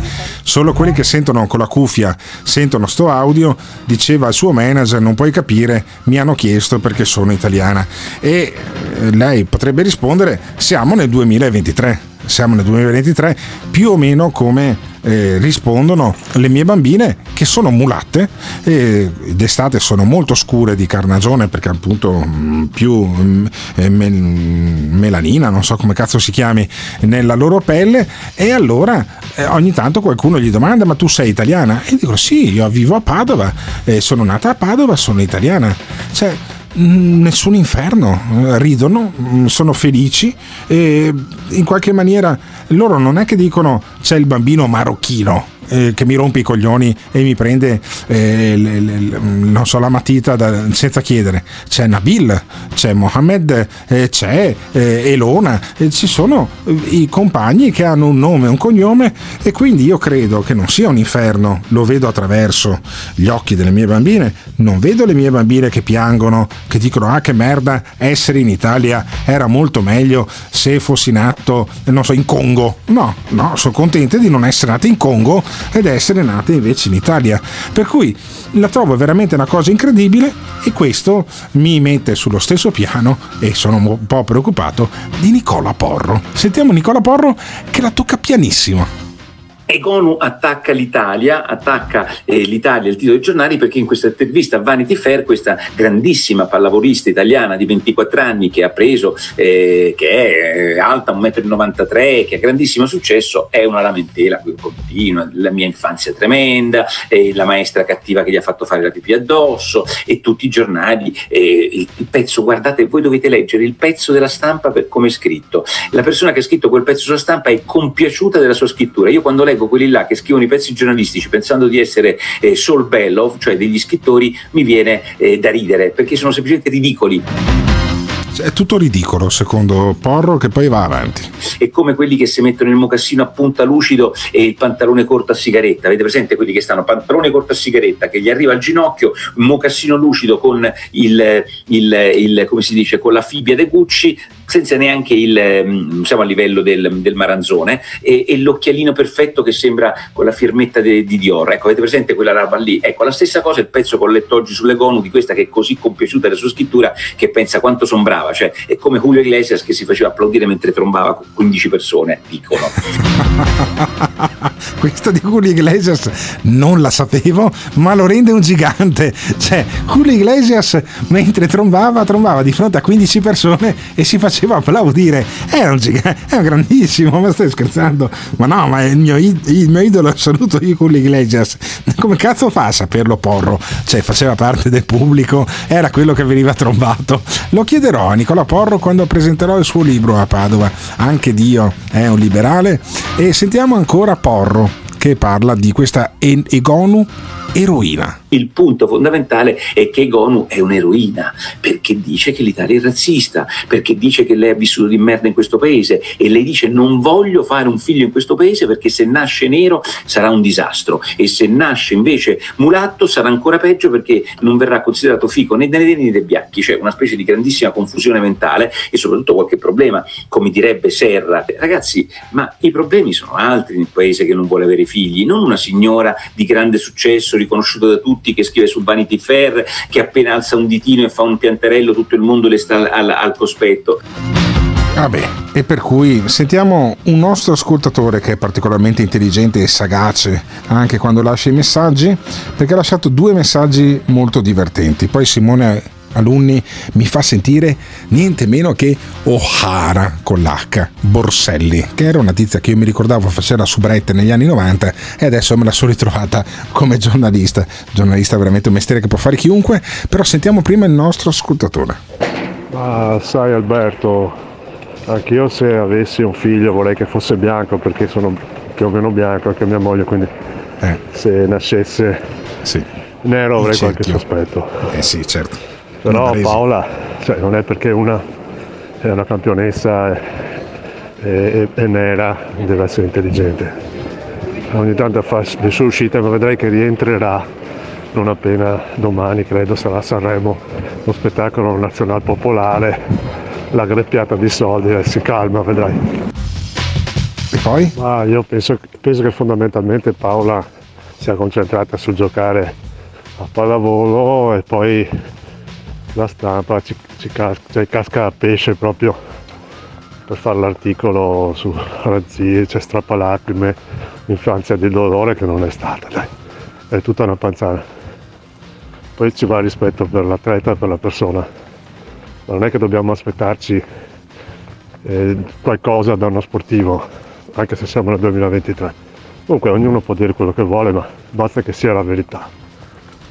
La siamo un paese molto aperto, è vero, dobbiamo crescere, e... però insomma dai, non siamo nemmeno una dittatura degli anni eh, 50. dove, dove vengono uccisi omosessuali Certo. o, o- o la gente non può dire esprimere il proprio pensiero. Oddio, quello magari non si può esprimere. Eh, Ah, io- vedi te. Poi? No, aspetta Alberto, che fica. No, ora Borselli ragazzi. Sì, Mamma mia. Belli, bellissimi. Ah! È quella bionda lungilinea che ogni tanto si vede anche mh, sui social eh, con delle foto incredibili e, e sentiamo O'Hara Borselli che adesso fa da giornalista e che racconta che l'Italia è un paese in cui la morte di un negro in- negli Stati Uniti non fa notizia e anche sti gran cazzi eh, direi che eh, è abbastanza normale che non faccia notizia fosse morto a Cinisello Balsamo avrebbe fatto notizia è morto in Texas e ave dei poliziotti tra cui 4 su 5 negri uccidono un altro negro come direbbe Luca Castellini dove sta la notizia? cioè dov'è il problema? Sentiamo O'Hara Borselli. Stavo facendo una riflessione, mi sono chiesta come mai la notizia della morte terribile dell'afroamericano ammazzato da cinque agenti afroamericani non ha fatto, diciamo, notizia come eravamo abituati a leggere, soprattutto sui giornaloni progressisti con titoloni a caratteri cubitali. Sarà forse perché non c'è la mano di un bianco e quindi non si Ah. può gridare al razzismo. E soprattutto vi risulta di aver visto delle scene, delle inginocchiate come eravamo abituati, come ci avevano abituati per Floyd. Allora mi dico, quest'uomo, perché è stato ammazzato da cinque persone di colore, non merita la solita solidarietà ed indignazione di Floyd? No, beh, più che altro sai, questo era anche senza le gambe, per cui io mi sono sentito solidale perché io che sono zoppo e ho rischiato di perdere una gamba anche a dicembre, in qualche maniera mi sono sentito solidale. Era una scena bellissima. Sembrava il film Una poltrona per due che però finisce male, anzi inizia male sin dall'inizio. Allora la versione pl- splatter dell'inizio di Una poltrona per due. C'è un tizio senza gambe che scappa e poi quegli altri che gli sparano. O forse era un altro, perché ormai di negri la polizia ne ammazza uno al giorno. È per quello che non fa notizia O'Hara cioè il primo che muore e anche, fa anche notizia. Ma il centesimo anche no. Era come il covid. Il primo che è morto a Vo in provincia di Padova ha fatto notizia a tutti quanti i televi- telegiornali lì. Adesso ne muoiono 30-40 al giorno se ne sbattono i coglioni tutti quanti. Cioè anche quelli che muoiono di covid sono diventati come i negri alla fine. Ma in Italia c'è il razzismo come secondo me sosterrà qualche nostro ascoltatore oppure è tutta una macchietta per far parlare della Egonu che, che poi farà la valletta al eh, festival di Sanremo e magari farà un monologo dicendo io sono italiana mi trattano come una negra eh, sarà così? andrà a finire così? e allora perché quelle stronze delle mie bambine invece sono contente e non mi hanno mai detto guarda papà mi hanno spaccato i coglioni perché ho la pelle più scura degli altri sono stronze le mie bambine oppure stiamo raccontando un mondo che non c'è più? Ditecelo al 379 24 24 161 che prima di quel jingle fantastico che inizia con le parole niente meno che eh, chi è che hai messo all'inizio? Non Nelson Mandela, era quello che diceva io ho un sogno, io ho un sogno. Martin Luther, King. Ha messo, ha messo il nostro Simone Alunni, ha messo Martin Luther King che dialoga con la Boldrini, niente meno. Ma prima sentiamo i messaggi dei nostri ascoltatori. Allora, questo è un paese razzista di merda in cui si trattano male i negri? Oppure serve anche per fare un po' di pubblicità al Festival di Sanremo? È legittimo avere questo sospetto o vuol dire essere iscrivibili direttamente al Ku Klux Klan? Ditecelo al 379 24 24 161. Ragazzi, dalle mie parti c'è un detto che dice il pianto rende, è incredibile, cioè se io pensassi alla mia infanzia dalle scuole, alle scuole, dalle suore dove sono stato in istituto, e allora che cazzo era quello? Una prigione, venivano menati tutti i giorni perché le suore erano così e non c'era discussione. E che facciamo allora? Ogni cosa, questa tanto forte quanto piagnona, incredibile. No, ti volevo dire, lei ha detto una cazzata. Però è vero che in Italia sei più mistrattato se sei nero, dai, dai, inutile. E comunque i neri per cultura vogliono sempre essere chiari, quello sappilo in generale. Anche attenzione al sole, crema solare per non inscurirsi, perché come noi ci piace essere abbronzati, magari sì, a loro gli piace non essere scuri, capito? È una roba culturale, non so perché, comunque è così. E comunque il razzismo in Italia è inutile. Per me eh, in Italia c'è, quando sei scuro c'è sempre più razzismo, mi sa. Sono sicuro, perlomeno l'esperienza che ho avuto io. Oh, ma guarda che certa gente è allucinante, come cazzo fa a dire che non è vero? Perché lui è nero? Ah beh, se è nero allora lo saprà, se no no.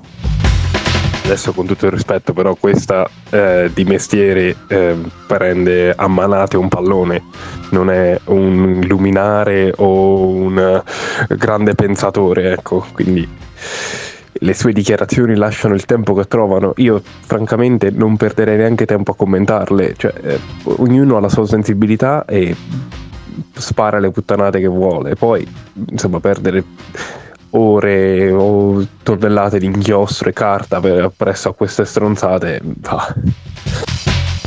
Mamma mia, la settimana di Sanremo, subito gli articoli nero, oh, che piange, via, che puttanate. Cioè, mh, questa eh, sarà una grande sportiva, ma ha un cervello come uno ziguli. Inutile, non dovreste nemmeno perdere tempo a leggerli questi articoli. Cioè, mh, nemmeno da perderci tempo. Rag- ragazzi, il ragionamento della Borselli è lecito ed è logicissimo ed è giustissimo. Come mai non abbiamo sentito niente? Come mai non si sono inginocchiati? Come mai la Boldrini non ha parlato? Siamo un popolo di finti moralisti di merda e questo te lo dà la dimostrazione. Ma il graffitto là di con Mussolini, là, se qua, se dove cazzo è, nel casolare di Polegato. L'ha ripristinato? E se sì, perché non c'è nessun altro che l'ha riabbellito, che era molto più bello quei cazzi attorno. Io. Moltissime persone hanno gridato il loro rifiuto verso il razzismo e verso i violenti abusi di potere. Perché il razzismo è presente anche da noi. E allora è importante ribadire. Io qui lo ripropongo. Io non respiro. Perché sono donna, disabile, immigrata, ebrea, musulmana, gay. Perché sono donna, disabile, immigrata, ebrea, musulmana, gay. I violenti abusi di potere sono accaduti e accadono anche da noi. Non respiro perché ho la pelle nera. Black Lives Matter. This is the morning show. Io leccherei il water dove piscia. E adesso questa trasmissione diamo contro anche una come la Borselli. Cos'è successo? Dove sono i tempi in cui attaccavamo i boiler e difendevamo la figa? Forza, forza! Il razzismo in Italia esiste ma non esiste in una forma comunitaria, esiste come una forma personale, cioè è da imputare alla persona. Non è che il popolo italiano è razzista di sé per sé, non è neanche un'ideologia, ognuno la pensa a modo suo, c'è chi può avere un po' di insofferenza riguardo gli stranieri, chi eh, proprio non li sopporta, chi se ne frega. Eh, ci sarà sicuramente anche negli Stati Uniti e Gran Bretagna e soprattutto in Francia, Belgio, dove ci sono tutte queste comunità straniere, ma è sempre una cosa personale e la Egono se non accende questa miccia eh, la sua presenza a Sanremo sarebbe assolutamente inutile. No, no, io vorrei correggere la, la Oara, cioè, io mi sono veramente indignato a vedere sparare a, un, a uno in carrozzina che poi ha tentato di scappare sui moncherini, cioè correva su, su quello che gli rimaneva quel decimetro di, di, di gamba, è una scena vergognosa. Io speravo una rivolta, ma niente, ma anche gli americani si sono rincoglioniti, gli afroamericani. Ma Alberto caro, c'è da fare un discorso. La polizia americana, eh, la prima cosa che ti dice quando vai in America o roba varia, ma comunque è la regola in generale, quando ti danno l'alt, tu ti fermi, punto e basta. Se sei in macchina, mani sul volante e stop e la gente purtroppo è capitato qualche volta, ahimè. Ma mm, di norma la gente non spara a caso. Certo che ti danno l'alte, tu o ti frughi nelle tasche o tiri fuori un coltello e magari sicuramente il genio di turno che dice oh ma solo, era solo un coltello. Sì, ma sti cazzi, anche io fossi un agente e mi vedo un bro di fronte che brandisce un coltello, non ci penserei due volte prima di ridurlo in scolapasta e non me ne frega un cazzo che se in sedia rotta la roba varia. Il coltello te lo ficchi su per il culo. Assolutamente. Perciò bisogna valutare tutte le situazioni caro Alberto. Io ho solamente da dire una cosa che è molto profonda e ci ho ragionato molto a riguardo e...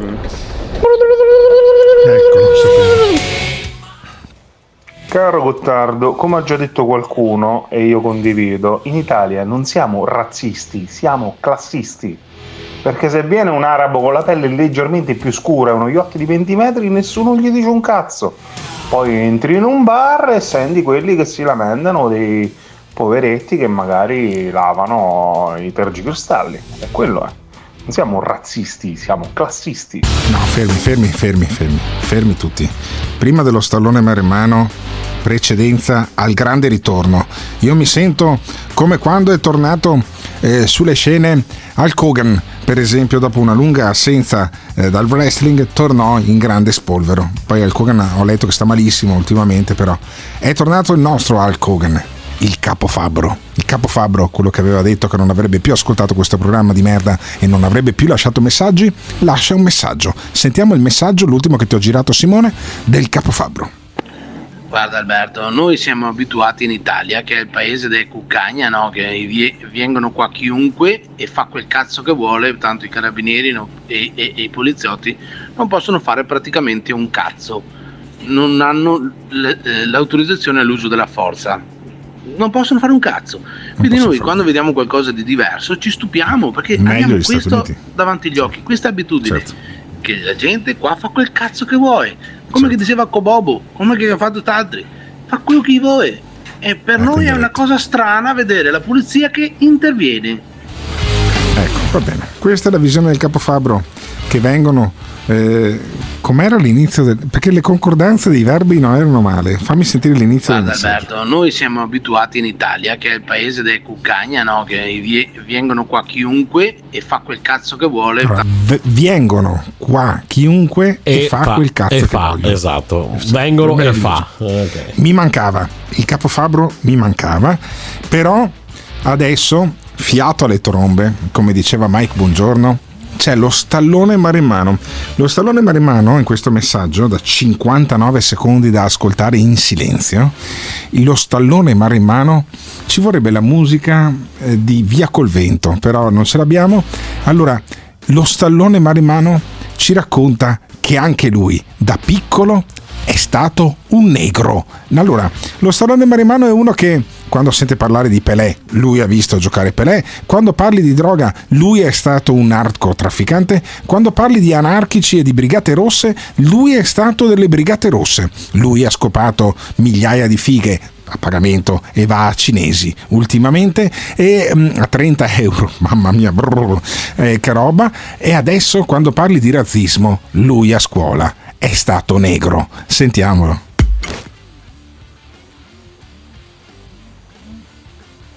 Non parte? Sarebbe anche bello che non partisse. Sarebbe bellissimo che non partisse il messaggio, il messaggio del capofa- non del capofabro, del, dello stallone maremmano.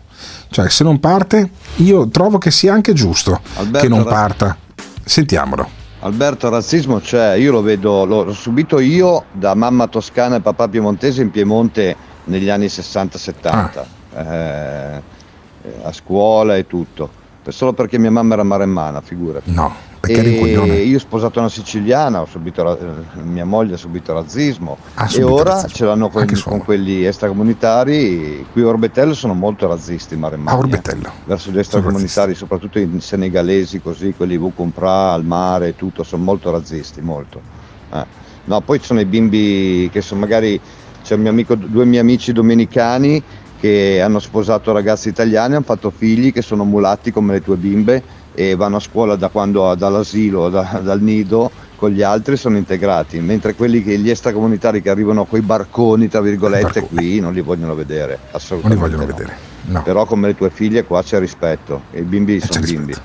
Ciao. Sì, benissimo, però io comunque le mie figlie a Orbetello non le porterei, ma non perché sono razzista nei confronti di quelli di Orbetello, ma perché sono confo- eh, razzista nei tuoi confronti. Cioè io non vorrei che le mie figlie mi facessero delle domande e dicessero ma cosa sta dicendo lo stallone maremmano? Ma perché lo chiamano lo stallone maremmano? Ecco, io credo che sia legittimo in qualche maniera.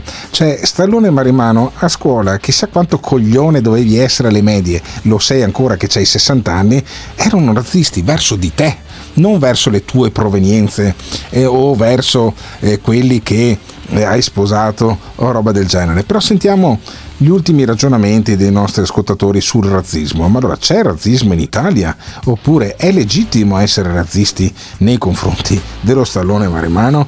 Sentiamo. Eh, possiamo anche dire, eh, senza paura di essere smentiti, che il capo Fabbro era meglio se non tornava, se deve, se deve, cioè, se deve fare queste dichiarazioni del No, cazzo, no, era sono meglio se stava dove stava.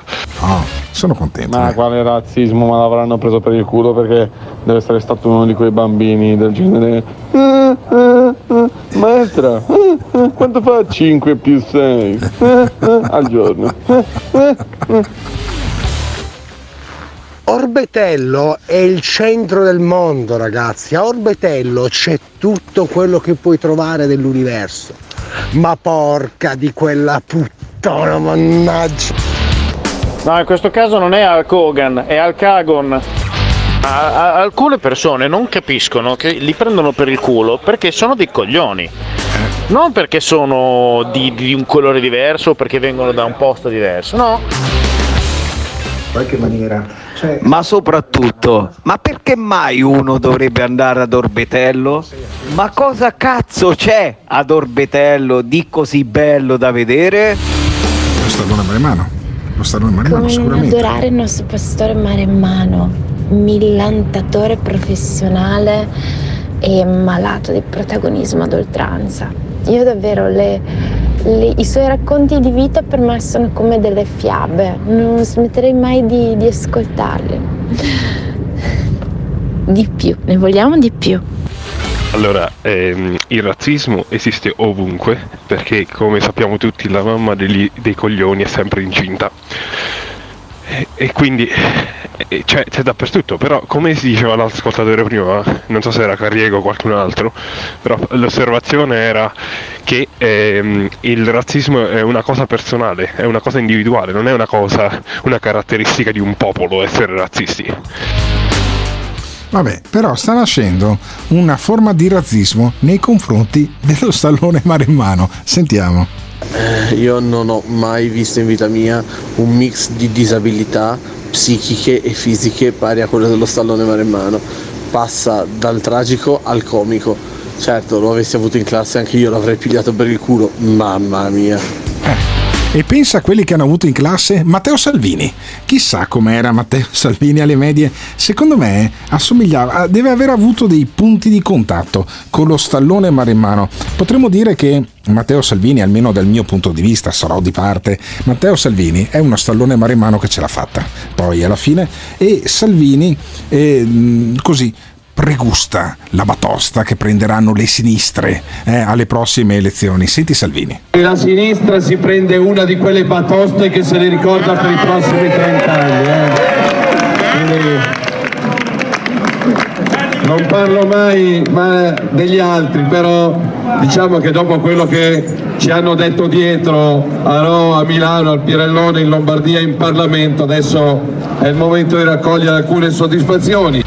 È il momento delle soddisfazioni per il centrodestra, secondo De Luca invece noi abbiamo un governo cinematografico, come dice lui. Possiamo dire in generale che in Italia abbiamo il governo, l'unico governo cinematografico del mondo. Abbiamo un Presidente del Consiglio che quando si muove non propone iniziative politiche, ma sembra esibirsi in una sfilata sul red carpet, sul tappeto rosso di Hollywood. Abbiamo un Presidente del Consiglio che non guida il governo, ma manovra la macchina cinematografica, perché nel merito i risultati sono praticamente inesistenti. Addirittura. Quindi dice De Luca, siccome il governo ha dei risultati inesistenti, la gente non voterà per il centrodestra alle prossime regionali, mettendo sullo stesso piano due elezioni di, di segno diverso invece. E secondo, secondo, De Luca il governo dice le cose contrarie ai governi de, degli anni scorsi, però poi succede una cosa simpatica. Abbiamo un governo che si caratterizza anche per il fatto che dice esattamente il contrario di quello che ha detto qualche anno fa. Voi ricordate che il Presidente del Consiglio a proposito dei migranti ha parlato per anni della necessità di fare un blocco navale davanti alla Libia. Il blocco navale si è perduto nelle nebbie. Abbiamo avuto mesi di ammuina sulle navi da cui sbarcavano i migranti. Dopo due mesi di ammuina, la situazione è esattamente quella di prima le navi continuano a far sbarcare i migranti. E poi sulle accise? Abbiamo ascoltato per anni la proposta da parte della Meloni di ridurre le accise sulla benzina, cioè di ridurre fino a eliminare le tasse sulla benzina in maniera tale da ridurre il prezzo della benzina alla pompa. Anche di questa misura abbiamo perso le tracce. Il governo ha preso una decisione addirittura paradossale l'obbligo per i benzinai di esporre il prezzo medio della benzina. Qual è il risultato? Che alcuni benzinai avevano un prezzo che era più basso del prezzo medio. Una volta avuto l'obbligo del prezzo medio, ovviamente hanno aumentato il prezzo della benzina. È incredibile. Eh un risultato contrario alle attese. Però però abbiamo sentito parlare di nazione, secondo De Luca, almeno 10.000 volte, effettivamente. In questi tre mesi abbiamo sentito parlare di nazione da parte del Presidente del Consiglio, credo almeno 10.000 volte, in maniera a volte anche inappropriata, no? Concetto di nazione è un concetto che rinvia a contenuti soggettivi, culturali, ideali, religiosi. Se parli di infrastrutture non è che dici le infrastrutture della nazione, le infrastrutture del paese, dei territori, una valanga di retorica. E poi ci ritroviamo con l'avvio della distruzione della nazione eh, nella sua. unità. Addirittura.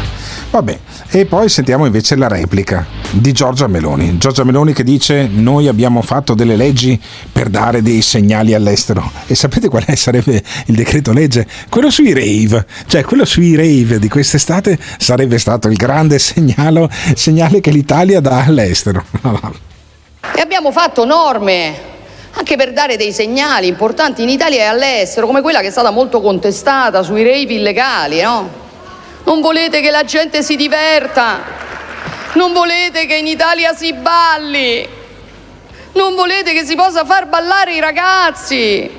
Certo che si può far ballare i ragazzi, però per chi vuole far ballare i ragazzi, esattamente come accade per qualsiasi gestore di discoteca, paghi le tasse, affr- eh, eh, rispetti le regole dello Stato e fai ballare i ragazzi.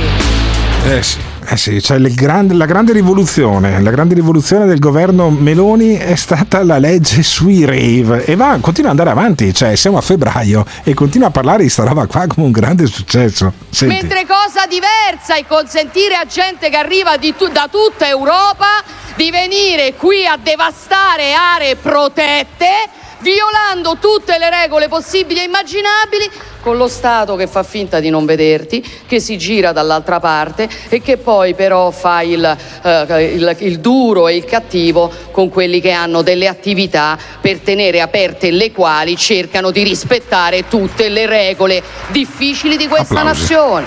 Applausi applausi, c'è Giorgio Meloni c'è poco da fare. Si prende gli applausi. Banalmente è finita l'Italia che fa la forte con i deboli e la debole eh. con i forti. Hai capito? Robe da matti. Perché abbiamo spezzato le reni a quelli dei rave, probabilmente. Fammi sentire un po' di messaggi, va Simone. Sembra, sembra quasi dispiaciuto De Luca che non ci sia stato il blocco navale. Io penso che sia una grande conquista di questo governo non aver fatto il blocco navale, insomma, poveracci, questi, questi bro. È un'altra cosa, sai che mi viene il dubbio che De Luca sia laureato in ingegneria e abbia lavorato un po' a Londra. Sì, lo, lo senti un po' da, da, come si esprime e dai concetti che esprime e dalle puttanate che esprime. Però Alberto tu sei rispettoso nei confronti della Meloni perché ha tagliato dal suo discorso il, pe- il pezzo in cui eh, diceva il, ehm, il nuovo prezzo delle orate delle aragoste. Sei veramente irrispettoso. Che poi, che poi, secondo me la rave culture eh, iniziò ai primi 90 e terminò lì. Quindi io capisco che Giorgio si senta un po' la Thatcher 3.0, ma io penso che il commento uh, sia questo più giusto. Cos'è sta roba? Forza Raver. Ah, addirittura lo sciacquone, grande meme radiofonico. E poi Giorgia Meloni è andata in Germania. In Germania le hanno fatto una domanda che fa un po' ridere ha detto di recente che lei è allergica alla Germania. Volevo sapere se dopo questo colloquio eh, lei prova ancora questa sorta di allergia rispetto alla Germania. Per quello che concerne il fatto che avrei detto che sono allergica alla Germania, francamente non ne ho eh, diciamo memoria, non, non, non, so quando avrei detto questa cosa, eh, ma non sempre quello che ho letto e che mi è stato attribuito corrispondeva a verità.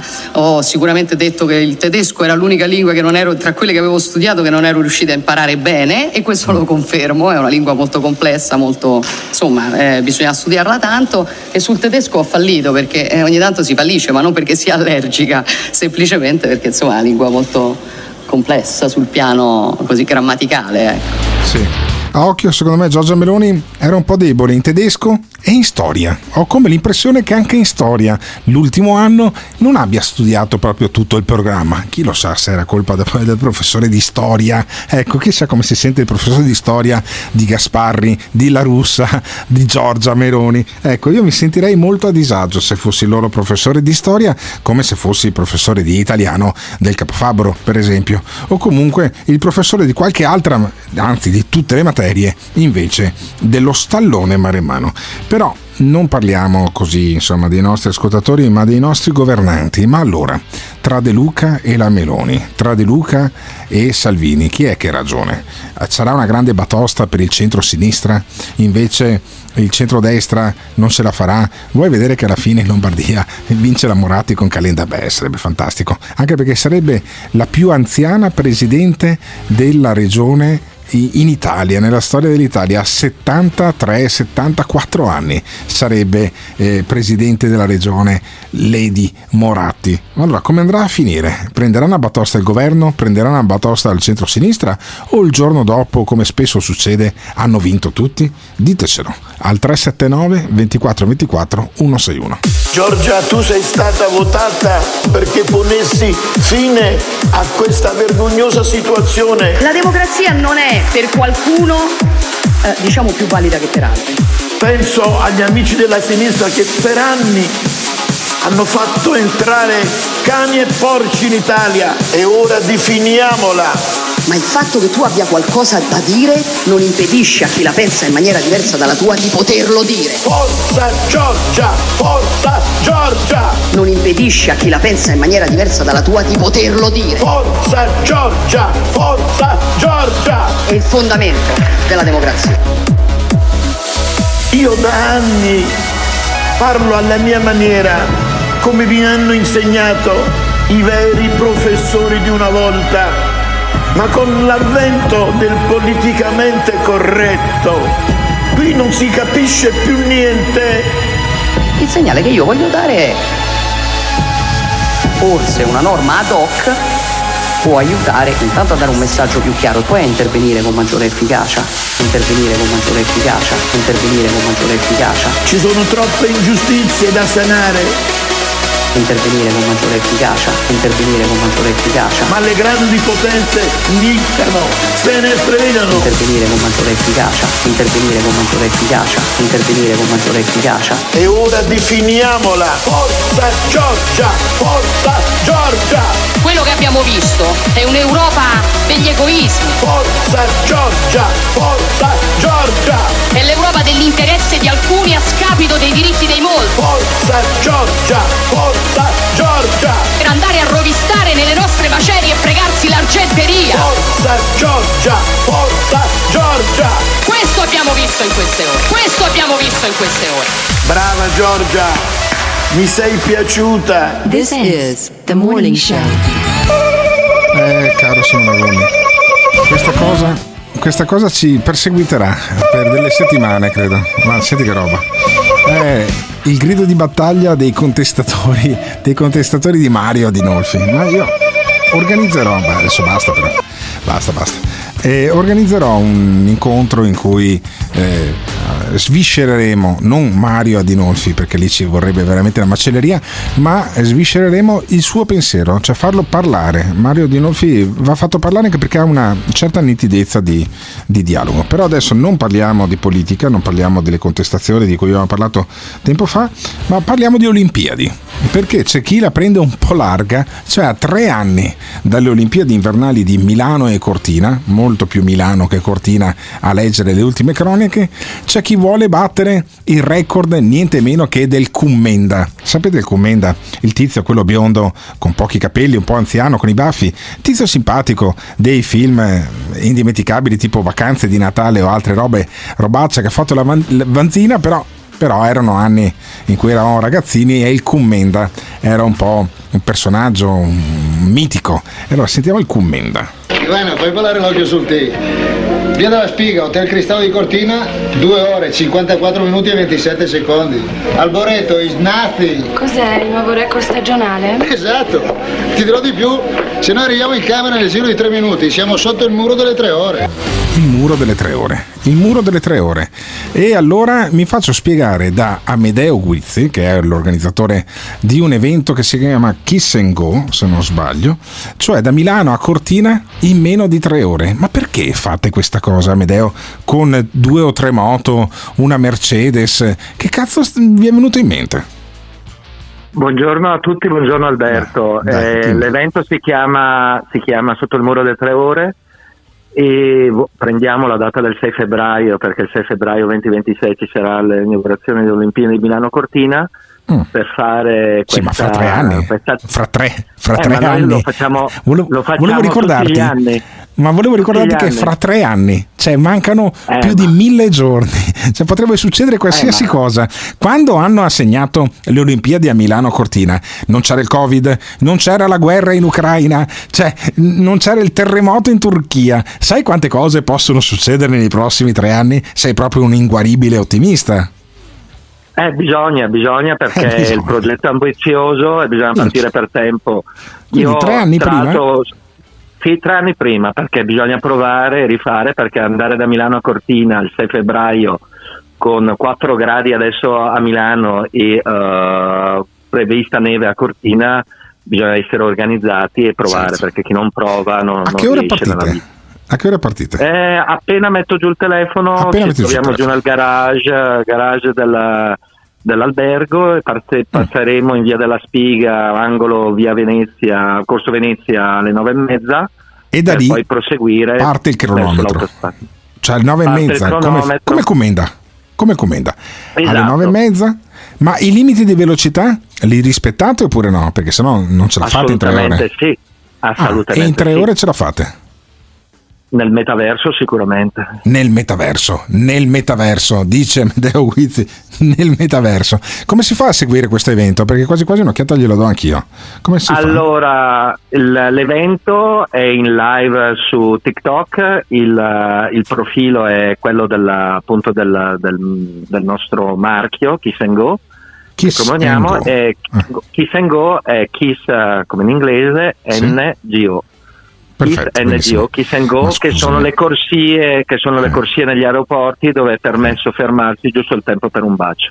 Ma non potevate chiamarlo Alboreto is nothing, per esempio? Tenevate l'inglese, No. però no, no, perché effettivamente L'evento- magari Albore- Alboreto si è sotto incazzava. il, muro, è sotto il muro è sotto il muro delle tre ore poi magari Alboreto ci chiedeva i diritti quindi Assolutamente. sicuramente no Quindi- perché è persona simpatica ma Sì, eh, il lo no, perché è morto, ce l'ho avuto al, fanta, il al Dogui, il fantamorto. Dogui, il Dogui è- abbiamo un altro commenda il, il conte di Bornato e, anzi Giulio Iglesias di Bornato Cos'è, cos'è sta roba? Chi cazzo è questo? È il pilota della Mercedes c'è una il pilota del Mercedes, Mercedes. eh, E chi sarebbe? AMG questo co- cioè, tu, allora, fermo Amedeo, tu mi hai detto abbiamo il conte di Bornato, come se io fossi obbligato a sapere chi è. Se tu mi dici Camillo Benso, conte di Cavour, sono obbligato dalle scuole medie a sapere chi cazzo era. Ma chi è il conte di Bornato? Eh, detto anche Giulio Iglesias di Bornato, è Eh. un ex pilota che ha corso con eh, Fisichella tra gli altri nei, nei kart e oggi si Oh. adesso diletta con noi a fare queste zingarate. Ah, di finanza, finanza, finanza, Finanza. come il principe di Zurigo.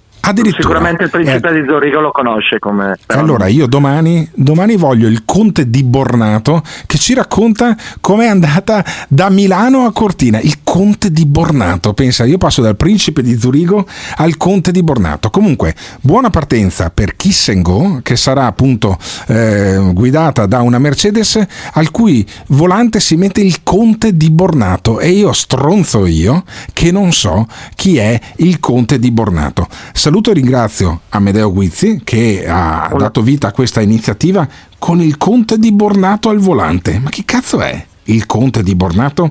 Lo scoprirete domani mattina. Domani mattina scoprirete a questi microfoni, sempre che ci risponda e non se la tiri, chi è il conte di Bornato, come è andata Kiss and Go, un- questa iniziativa per cui si parte dalle nove e mezza da via della Spiga e poi dopo tre ore bisognerebbe arrivare a Cortina tre anni prima delle Olimpiadi. Speriamo che si facciano anche le Olimpiadi e che non succeda qualche altra sfiga. In bocca al lupo ad Amedeo Guizzi, grazie mille. Grazie mille a Simone Aluni che ha fatto la parte tecnica di questo programma, Tiziano Campus che insieme con Danilo Dallavenna selezionano e tagliano gli audio di questo programma in cui si scoprono delle cose bellissime. Ad esempio, chi cazzo è il conte di Bornato? Lo scopriamo domani mattina in diretta al Morning Show, sempre dalle 7 alle 9. Ciao e a tutti. Il morning show, il morning show, il morning show, il morning show. E chiudiamo così la puntata di oggi, lunedì 6 febbraio 2023. la puntata di oggi che dà inizio, a quanto sentito, alle Olimpiadi della demenza, esatto, perché il morning show possiamo chiamarlo così, signori. Perché dopo la puntata di oggi, nel quale abbiamo sentito tacchini che protestano contro Mario Dinolfi, eh, demone gibbone che cerca scuse, gente che va a puttane, napoletani, napoletani signori, napoletani che si lamentano. Cioè, è incredibile, incredibile. Le Olimpiadi del disagio. Io vi mando a fare in culo teneramente, non da Napoli ma da Montoggio e vi do appuntamento a domani. Andate a fare in culo voi e le 5 o 6 al giorno.